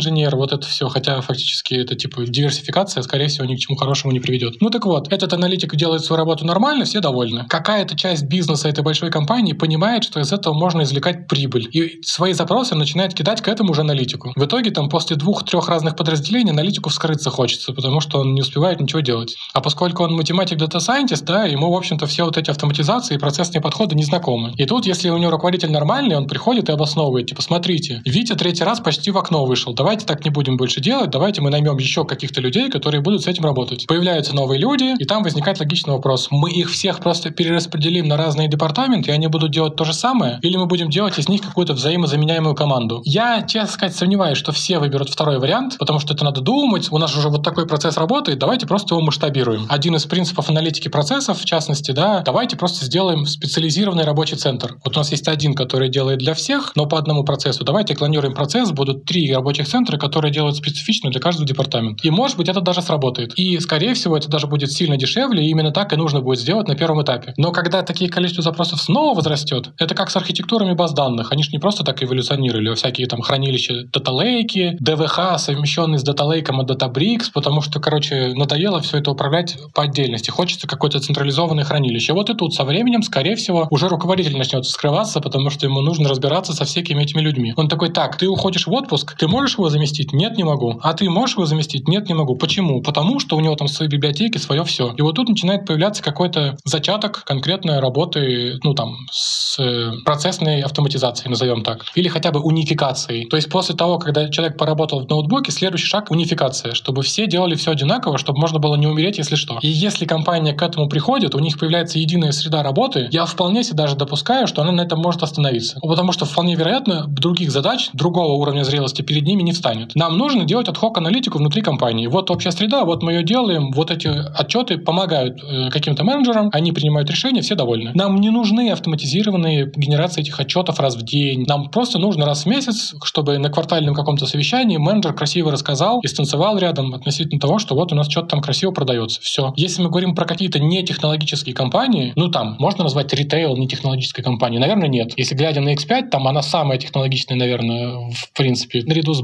банками. Но фактически, да, есть какие-то компании, которые не являются айтишными. Кстати, был хороший вопрос такой, когда можно задавать на встречах с какими-то клиентами, которые хотят внедрять email или что-то такое. Он очень сильно отрезляет. Я, например, какой-то консультант, и ко мне приходит компания, говорит, Антон, мы хотим внедрить email. Я задаю вопрос, скажите, пожалуйста, вы хотите стать IT-компанией или нет? Они в смысле, в смысле? Ну, типа, вам придется это поддерживать, то есть вы можете отдать нам на аутсорс полностью вашу email-систему, мы ее будем поддерживать и дорабатывать, но мы управляем вашей IT-системой, а не вы. Вы можете ставить перед нами задачи, мы вам обещаем их как-то отрабатывать с каким-то определенным SLA, но все. Вам такое подходит? Если он говорит, да, все замечательно. Если он говорит, нет, тогда нанимайте людей, мы их поможем обучить, внедрить инструменты и так далее, и так далее. То есть вот этот вопрос, вы готовы стать IT-компанией? Это важная вещь, которую можно у всех спрашивать, потому что это важно. Даже если у вас есть внешняя аутсорс-команда, которая что-то делает, то перед вашим-то руководством отчитываться кому-то нужно. То есть должен быть хотя бы один менеджер, который понимает, условно говоря, что происходит, где это расположено, как там идет процесс, почему он идет не так, как хочет руководство, ну что-то типа такого. А еще лучше, если внутри еще есть какая-то небольшая техническая команда, которая на базовые вопросы сама отвечает. Условно, первый уровень технической поддержки. В такой схеме это еще может как-то работать, но если это большая компания, у которой email составляющая далеко, то тут как бы возникают вопросы. А вы уверены, что вы готовы доверять свои бизнес-данные этой компании? Достаточно много случаев бывает, когда, ну, во всяком случае, в нашем бизнесе какие-то компании просто не готовы пользоваться услугами определенных компаний, потому что они конкуренты в каком-то бизнесе. То есть я боюсь отдавать свои данные вам, используя ваши продукты, потому что вы, наверное, можете эти данные переиспользовать для того, чтобы, например, понизить цены относительно нас, потому что вы знаете, какие у нас цены будут, потому что мы, условно говоря, в ваших продуктах их спрогнозировали. И тут как бы вот определенные варианты на информационную безопасность, на персональные данные, и тут появляется 152 ФЗ и вот эти всякие мощные слова, о которых надо думать.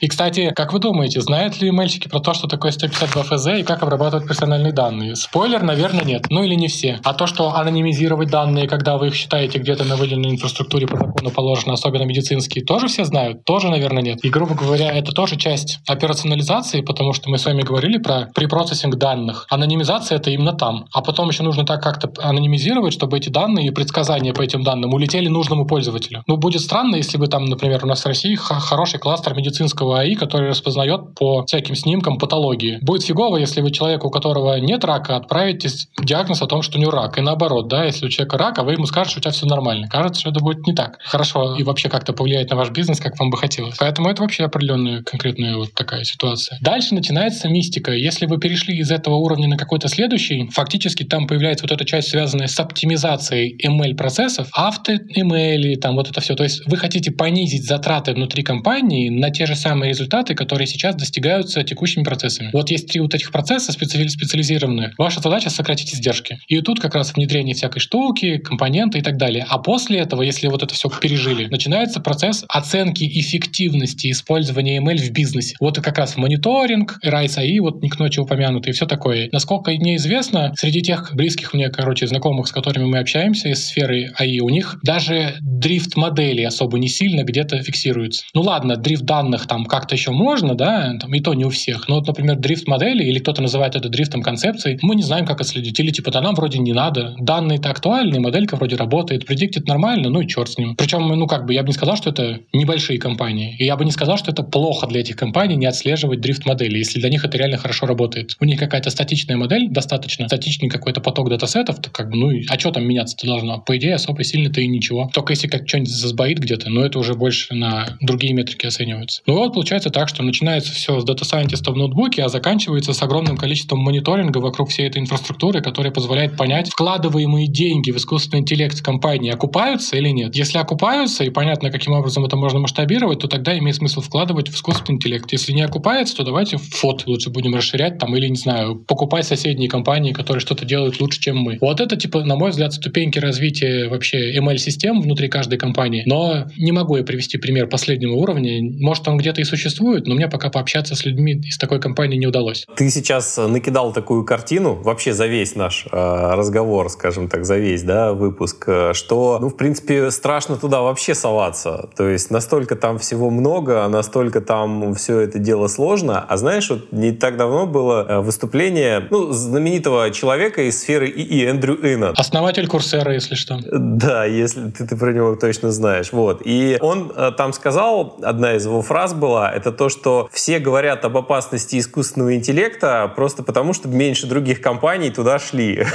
Ну, логичным бы завершением бы твоего, твоей речи бы было бы то, что а мы знаем, как хорошо.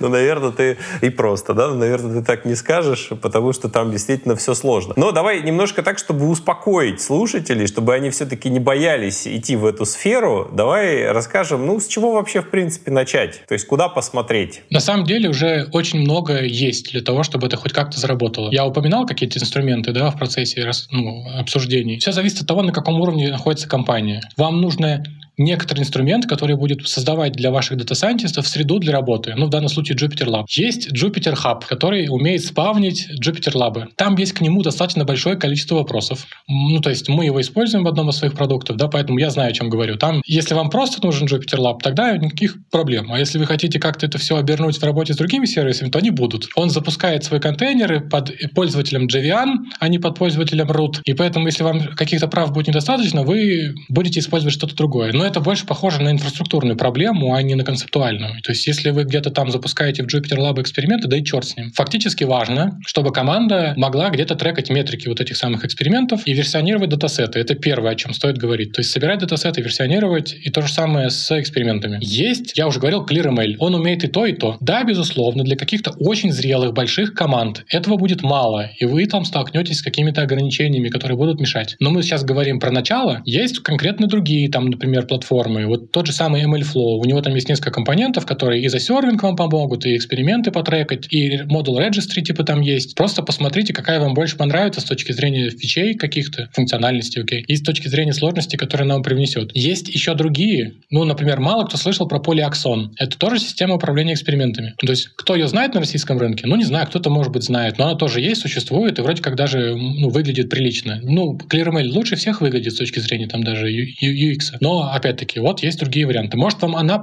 из-за какой-то собственной специфики подойдет больше. Соответственно, если мы говорим про feature store, возьмите Feast, поковыряйтесь, как он работает, разберитесь в концепции фичей, наконец-то. Ну, то есть, все примерно знают, что такое фичи, и в курилке-то все там Лев Толстой на словах, а на деле Алексей, как выяснилось, да, но вот там будет конкретно. Ты не сможешь работать с фичами вне концепции фичей, потому что Feast под это заточен. Стриминговая обработка, батчинговая, возьми, поставь, раскатай, посмотри. Бери датасет, генерируй фичи, объединяй в новый датасет, версионируй. Можно делать в DVC, можно делать еще где-нибудь. Потом начинает логичный вопрос, где что автоматизировать. Вот я говорю, Prefect. Он, по сути, запускает питоновские скрипты. Пишешь конкретный пайплайн, условно говоря, который запускает конкретный код. Первый шаг пайплайна собирает ваш датасет. Второй шаг пайплайна что-то там запускает в Feast'е и преобразовывает датасет, создает его новую версию. Третий шаг пайплайна запускает какой-нибудь код в ClearML, например, ну, эксперимент. Четвертый шаг пайплайна, например, запускает какой-нибудь там, не знаю, скрипт доставки этой модели в registry, хотя по умолчанию в ClearML можно настроить так, что модели в S3 сохраняются в новый бакет с именем, и не надо будет про это думать. А потом тебе нужен какой-то инструмент, который может показать тебе, как работает модель в виде endpoint. Можно не делать сервинг, можно взять какой-то инструмент, например, KServe. Это, на мой взгляд, самый простой инструмент, который сейчас существует. В нем указываешь, там, там надо писать манифест, 9, что ли, строк, или еще сколько-то, в котором одна из строк — это адрес до S3 бакета, в котором модель лежит. Важно просто сделать так, чтобы доступ из вашего там какого-нибудь Kubernetes кластера, где развернут KServe, был до S3. Нажимаете кнопочку Start, поднимается сервис с этой модели с API -шкой. И в нее прям хоть через SOAP UI ходи, хоть через Postman, хоть curl'ом. Все, у вас, считаем, MLOps какой-то версии есть. У вас есть некий набор инструментов, которые запускают скрипт для генерации датасета, запускают скрипт для предобработки и добавления туда фичей, запускают скрипт для запуска эксперимента и отслеживания метрик, запускают скрипт для сохранения этой модели в registry, запускают скрипт, ну не скрипт в данном случае, а вы пишете руками манифест или через API дергаете сам KServe и запуская там этот манифест, где указываете, где лежит модель, все, у вас появился endpoint. Он не отказоустойчивый, он может упасть от нагрузки, но он у вас уже есть, и вы можете просто взять и вашей команде бэкэнда дать, смотрите, вот endpoint, подключить его в нашу систему бэкэндовскую и проверьте, что нормально работает. Они проверили, работает нормально, вы такие, окей, вот модель, разворачивайте у себя в вашем продакшене как хотите. Потому что фактически все production шаги здесь условно объединены. Это будет контейнер, в котором будет env, в котором будет модель, в которой будут прилетать данные, которые по API можно спрашивать. Что еще надо? Ну, в текущем конкретном контексте, если вы ML-разработчик и не пользуетесь контейнерами, shame on you. Типа, да, сейчас это все работает у вас, но когда вы будете пытаться это масштабировать, ну, как бы вы будете страдать. Кажется, что сейчас докер освоить не так сложно, чтобы не запариться с этим. Там, по большому счету, докер build, докер run. Ну, ну, условно. И там вот в этом докер файлике вам просто нужно будет, ну, докер композ, окей. Вам нужно будет написать несколько строчек, какие библиотеки ставить. Условно говоря, я в, на ютубчике могу за 10 минут найти там десяток видосов, которые описывают, как это делать, и вы лишаетесь кучи проблем. Вам не нужно делать венвы на вашем э, рабочем ноутбуке. Вам не нужно между ними переключаться. Вам не нужно зависимости от каких-то библиотек ломать. У вас в каждом контейнере только те библиотеки, которые вам нужны, и какой-то минимальный образ, где все это будет работать. Ну, Alpine сейчас модно использовать. Хотя мы тут с парнями выяснили, что на Alpine что-то не запускается из ML. Там даже у них issue есть. Так что мы все равно пока Ubuntu используем. Но фактически можно попытаться, что если у вас нет такой критичной зависимости, можно сделать контейнер поменьше, он будет меньше качаться. Ну, то есть фактически вот берете докер, собираете там env для ваших экспериментов, потом этот же самый env легко переезжает в любой другой инструмент в Kubernetes, ровно потому, что он там фактически контейнер это и запускает. Вот, даже можно Jupyter запускать в, в докере, ну, чтобы прям вообще Cloud Native Way. Jupyter с таким env, и вообще никак вы друг другу не завязываете, ничего нигде не ломается, не портится. Наверное, как-то так концептуально. Смотри, вот мы сейчас в разговоре не разделяли MLOps как подход вообще, да, к доставке моделей, результатов моделей до потребителя, и MLOps как человек, который занимается всем этим, да. Вот, но я сейчас хочу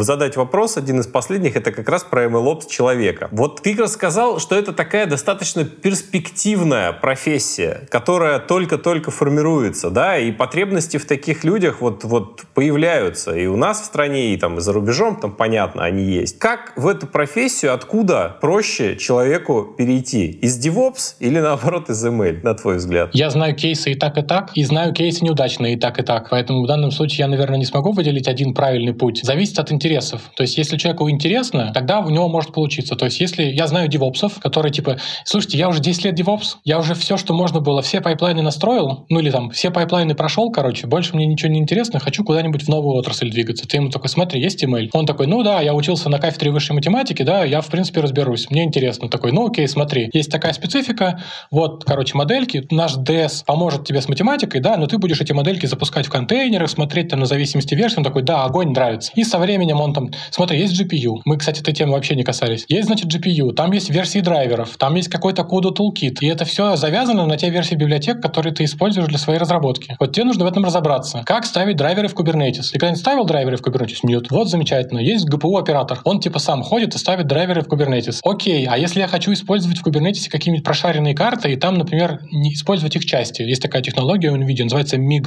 Multi-Instance GPU. Вот я хочу, чтобы ты карту мне в Kubernetes разрезал на 7 частей, если это А100, и в каждой запустил свой конкретный Jupyter Lab, чтобы наши пользователи, наши вот эти конкретные дата-сайентисты могли там работать. Это же типичная задачка для MLOps. Тебе нужно сделать рабочий стенд для команды. Им не нужны большие ресурсы, им нужны просто вот одна карта, дешево, у какого-нибудь облачного провайдера можно за раз купить. Там есть Kubernetes, там ты ее режешь на части, и как ты используешь, как ее разрезать на части, как включить миг в Kubernetes. Иди кури мануалы, сайты там и так далее, что надо делать. Потом типа такое то же самое. А можно динамическим образом переразмечать карты с мигом На российском сегменте интернета все считают, что нет, а я говорю, что можно. У нас скоро статья выйдет, где наш инженер как раз про это напишет. Но опять-таки нет нативной информации об этом в интернете. Я нашел только одну статью с одним конкретным инструментом, который описывает, как делить динамически карту на части. Динамически это означает, что у тебя, допустим, 7 частей, 4 занятых, а 3 нет. И я хочу вот эти 3 переконфигурировать так, чтобы процессы в этих четырех не умерли. Вот банальными нативными средствами NVIDIA это не получится. Я переконфигурирую карту, но эти процессы умрут. А динамически означает, что эти процессы продолжат работать, но вот эта часть объединится, например, в один большой кусок для большой модели. Это не только именно конкретно связанное с э, пайплайнами, это еще связано с инфрой. И, грубо говоря, если человеку надоели пайплайны, ты ему говоришь, смотри, есть GPU, есть, значит, ML, есть, значит, вот эти всякие инференс-штуки в Kubernetes, в которые ты мог, условно говоря, не сильно погружаться. Вот там специфика есть, куда развиваться. Интересно, он такой, да, модно, стильно, молодежно, буду маме рассказывать, что я ML-разработчик. Типа, окей, замечательно. А есть другая сторона. Типа, я ds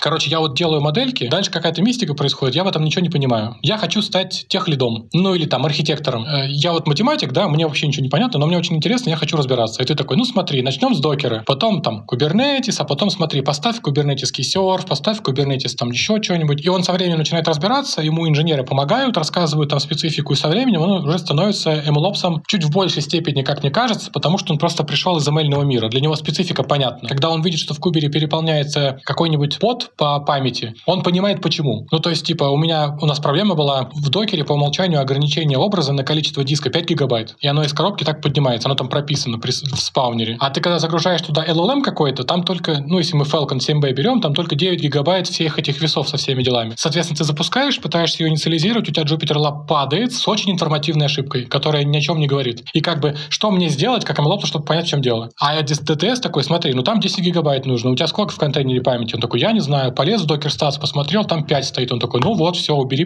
порог. То есть познай еще специфика. То есть если бы мне кто-то сказал, и из того рыночного опыта, который есть у меня, обычно мучают дата-сайентистов. То есть, типа, мы тебе будем помогать, вот тебе психолог, вот тебе еще что-то, но ты, короче, будешь в этом разбираться и со временем станешь MLOpсером. Или же, вот тебе команда разработки, ты их будешь наставлять что-то делать, они тебе будут делать инструменты, которые тебе будут нужны, в соответствии с какими-то общими принципами, и ты, пожалуйста, ими пользуйся. Понятное дело, любое новое направление страшное. Но это все равно, что, типа, а пойду-ка я врачом стану. Ну, как бы, сорян, так просто не бывает. Любой опс, любая оптимизация процессов, к сожалению, требует глубокой экспертизы в специфике самих процессов. Ты не можешь пойти оптимизировать процессы в том же животноводстве, потому что ты не знаешь ничего про животноводство. Ну, то есть ты можешь думать, что знаешь, потому что летом у бабушки в деревне жил, но фактически на промышленном уровне все иначе. У тебя свиньи разделены по секциям не просто так. Если одна из них заболевает, то умирает целиком секция, умирает не весь свинарник. Есть куча таких мелких вещей, которые нужно знать и как-то там конкретным образом делать. Кто-то может сказать, давайте их сунем в один вольер, и нужно будет считать только в одном вольере свиней. Это проще с точки зрения email. Кто-нибудь там дурак, если найдется в этом своем свинарнике, да, скажет, окей, прикольно, кто-то заболеет, все свиньи умрут, свинарник закроется. Ты виноват? Ну, в общем-то, нет. Но с другой стороны, как бы кажется, что и ты виноват. Да, хорошо, у нас было 700 свиней, а теперь мы знаем, что их ноль. Но зато раньше мы точно знали, что их 700. То есть молодец, спасибо. Хорошо считал. Это как у Адизиса есть классификация менеджеров по EI.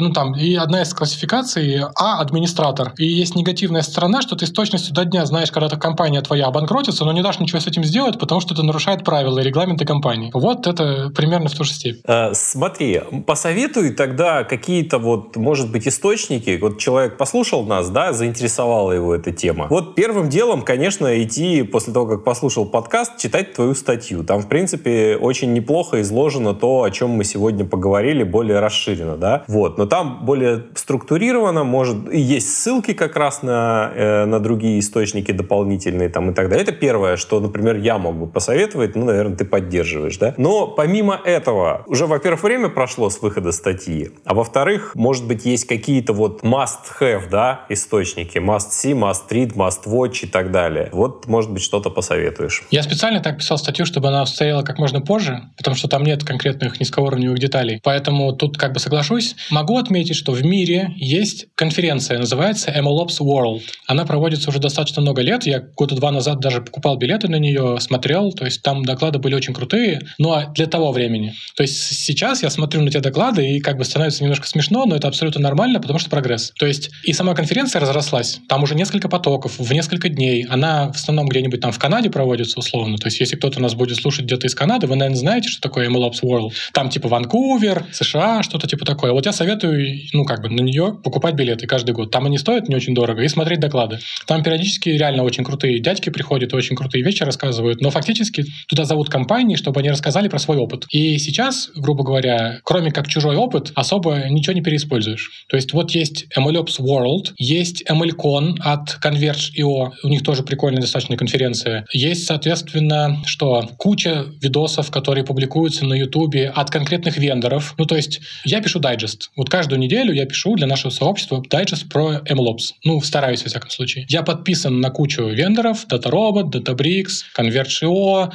Rise.ai, Aporia. Ну, короче, могу долго перечислять. Но фактически я на них подписан. У меня в Feedly есть специальный агрегатор, куда все валится, чтобы я в почту не умер, да? И я читаю, что они говорят. Я читаю про обновление в Тектоне, я читаю про обновление в Фисте, я знаю, что происходит. Но это мне надо, потому что я, типа, менеджер, развиваю это направление. Обычному дейсеру это не надо. Но как бы про источники, вот если вы знаете какое-то направление, в котором вы развиваетесь, вам нужно знать предметную область и технологии, которые в ней развиваются. Найдите какой-то отраслевой агрегатор. Они почти на всех э, вариантах есть. Даже, собственно говоря, в России. Я не знаю, хорошо, я не сталкивался с отраслью в России, в России где нет какого-то агрегатора новостей, каких-то организаций, каких-то конференций, что-то типа такого. То есть они условно есть.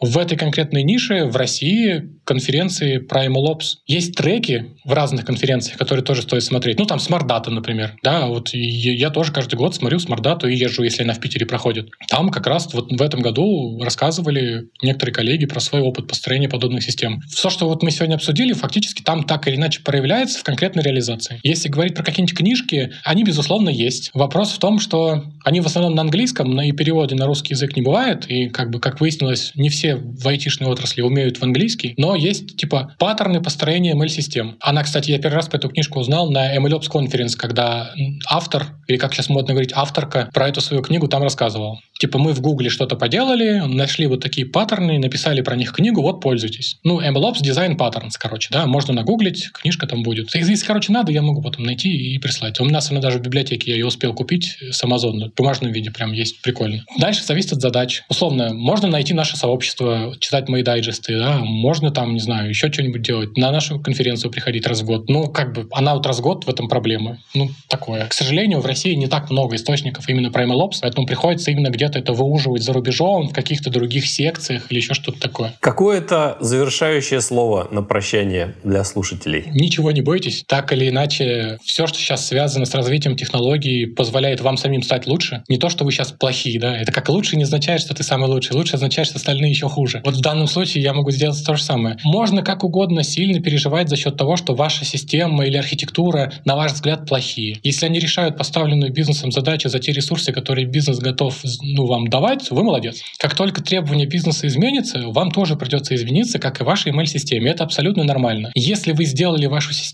хорошо для конкретного запроса, и вам резко сказали ее дорабатывать, это значит, что вы вдвойне молодец, потому что бизнес научился на этом зарабатывать. Он готов вам за это выделить больше ресурсов, чтобы вы еще больше прокачались за короткое время. То есть фактически расцениваете эту ситуацию примерно так. Вам платят за то, что вы учитесь. Это достаточно уникальная сейчас ситуация для рынка, потому что взять специалистов сейчас ну нет откуда практически. И это не только проблема, там, скажем, наш, как Selectel, да, я знаю много коллег в других компаниях сильно крупнее, чем мы, и у них проблемы найти специалистов, потому что их нет. Как минимум, если вы просто начнете для себя где-нибудь в куларах изучать какие-то инструменты для MLOps, концепции, которые за этим скрываются, это вам все равно поможет, так или иначе. Вы придете на работу в другую компанию, где вам скажут, ты слышал что-нибудь про MLOps? Вы такие, да. А можешь собрать? Могу. Вот так-то, так-то, так-то, вот оно заработало. Он говорит, о, прикольно, а мы такого бы не смогли. А ты можешь это оптимизировать? Такой, ну, надо дополнительные ресурсы, там, курсы какие-нибудь пройти или еще что-то такое. То есть сейчас основной страх показаться некомпетентным. Это сейчас явно не проблема. Сейчас важно быть некомпетентным, а готовым изучать и разбираться в непонятных вещах. Грубо говоря, вот этот процесс развития MLOps, эволюции от уровня к уровню, это фактически есть развитие конкретных сотрудников. Сначала ты все в Jupyter делал, а потом с помощью Rise AI, автоML, там, деплоишь новые версии модели в гиперскейлерах, распределенных куберах, там, вот с этим всем. А времени прошло полтора года условно, ровно потому, что задачи так быстро менялись. И ресурсов давали. Ну, тут, короче, ключевое, и ресурсов давали. То есть в данном случае изначально все кажется страшным. И вот мне, например, сейчас также страшным кажется перейти тупо в ML-разработку, потому что там куча библиотек, куча математики, куча всяких этих там, даже если мы берем чисто токенизацию, да, вот у тебя есть какой-то BERT, вот у тебя есть там потом еще что-то, потом тебе нужно reinforced learning всякий запускать, потом векторные базы всякие прикручивать. Я в это просто никогда не пойду, потому что мне неинтересно. Но кому-то это не пугает, типа, а что там сложного? Векторные базы — это такая математика, reinforced learning — такая математика. Я в этом ничего не понимаю, но я знаю, как это работает, и мне нужна неделя, чтобы в этом разобраться. А мне, например, нужна неделя, чтобы разобраться в новом каком-то технологическом продукте про ML. Я не знаю, как там математика работает, и на мне наплевать. Я готов об этом явно говорить, что я не знаю, как работает математика в ML. Мне не надо. У меня вот такая стезя, я ее выбрал. Вы выбрали такую стезю, и вы можете постепенно колупать справа-слева в зоне ближайшего развития то, что вам интересно. Понравится, появится собственное желание что-то там изучать, как-то развиваться. Попросите руководителя составить вам план э, персонального развития. PDP сейчас же модно. И типа запланируйте посещение каких-то конференций. Типа, да, вы сейчас ничего не знаете, но вы как бы говорите, смотрите, кажется, что это нам надо развивать, вот мой план. Руководитель не любит, когда приходит с проблемой. Руководитель любит, когда приходит с решением. Напишите для него решение. Типа, я вижу проблему, что у нас операционализация ML работает так себе. Вот я, короче, прочитал статью. Кстати, вот та статья, которую я написал, несколько коллег мне писали, типа, Антон, спасибо, я эту статью преобразовал в презентацию, показал директору, и он выделил нам бюджет на команду, потому что понял, какие там проблемы. То есть мне уже вот этого достаточно, чтобы я понял, что статья написана не зря. Так вот, то же самое. Можете взять статью, расписать, какие сложности у вас будут, прийти к вашему руководителю и сказать, давай запланируем мне обучение вот на это. Вас же никто не заставляет за свои деньги. Ну, хотя хорошо, может, в каких-то компаниях это заставляют. Но сейчас, скорее всего, я в это не поверю. Если вы работаете в нормальной компании, скажете, я хочу вот это поизучать, потому что нам надо, вам дадут деньги на обучение. Вы прям в России сможете пойти на курсы, например, от того же там ОДС. Филатов, например, у нас ведет курсы по MLOps. Там, правда, есть фиксация на определенные инструменты стека, но это нормально. Вы придете, сделаете проектную работу, у вас будет готовый дизайн, вы потом придете, сможете это где-то переиспользовать. Никаких проблем в этом я не вижу. То есть ничего не бойтесь, это просто изучение нового, как и всегда, просто это новое сейчас кажется очень сильно непонятным, потому что нет контекста. Чем больше ваш контекст будет появляться в голове, тем проще на самом деле это будет казаться, особенно если вы, условно говоря, там действительно инженер-разработчик. Слушай, ну очень, очень вдохновляющая речь. Спасибо большое. Мне очень понравилось с тобой общаться. Если позову еще, придешь? Я могу только про MLOps там или что-нибудь про, про продуктовое управление. А то мы по верхам, а ты вот сказал про GPU мы вообще не поговорили. А это же тоже... Не, ну давай, я не против, пожалуйста. Ну это на будущее просто. Я спрашиваю, там, понравилась ли тебе со мной беседа, что ты готов прийти еще раз и потратить свое время? Мы сообщество начинали ровно для того, чтобы развивать российский рынок инфраструктуры ML. Если подкаст помогает развивать рынок инфраструктуры ML в России, я буду в это вписываться. Ну, как бы, наверное, это не совсем приносит мне какой-то материальный достаток с точки зрения ведения сообщества, там, да, или еще что-то такое. Но вот я такой человек весьма социально ответственный, назовем это так. Я вижу необходимость рынка в развитии, и я готов, если я могу, этим конкретным небольшим экспертным опытом делиться, если так можно сказать. Захотите, чтобы, там, может, у тебя подписчики проголосуют или как-то там сделают, типа, хотим про GPU поговорить, потому что тема достаточно сложная. Давайте, типа, поговорим. Я не против. Позову инженера какого-нибудь с собой, который может что-нибудь там на инженерском сказать. А ты точно инженер? Да, скажи что-нибудь на инженерном. NVIDIA SMI. Ну да. Спасибо тебе большое, что пришел. Пожалуйста. Ну все тогда. Пока-пока. Всего доброго. Пока. Напоминаю, что все ссылки к выпуску есть в описании. Рекомендую прочитать статью Антона на Хабре, чтобы расширить контекст в рамках этого интересного и перспективного направления. Еще раз благодарю участников книжного клуба за то, что этот выпуск вышел сильно раньше, чем планировался. И до скорых встреч. Думаю, теперь они будут чаще. Пока.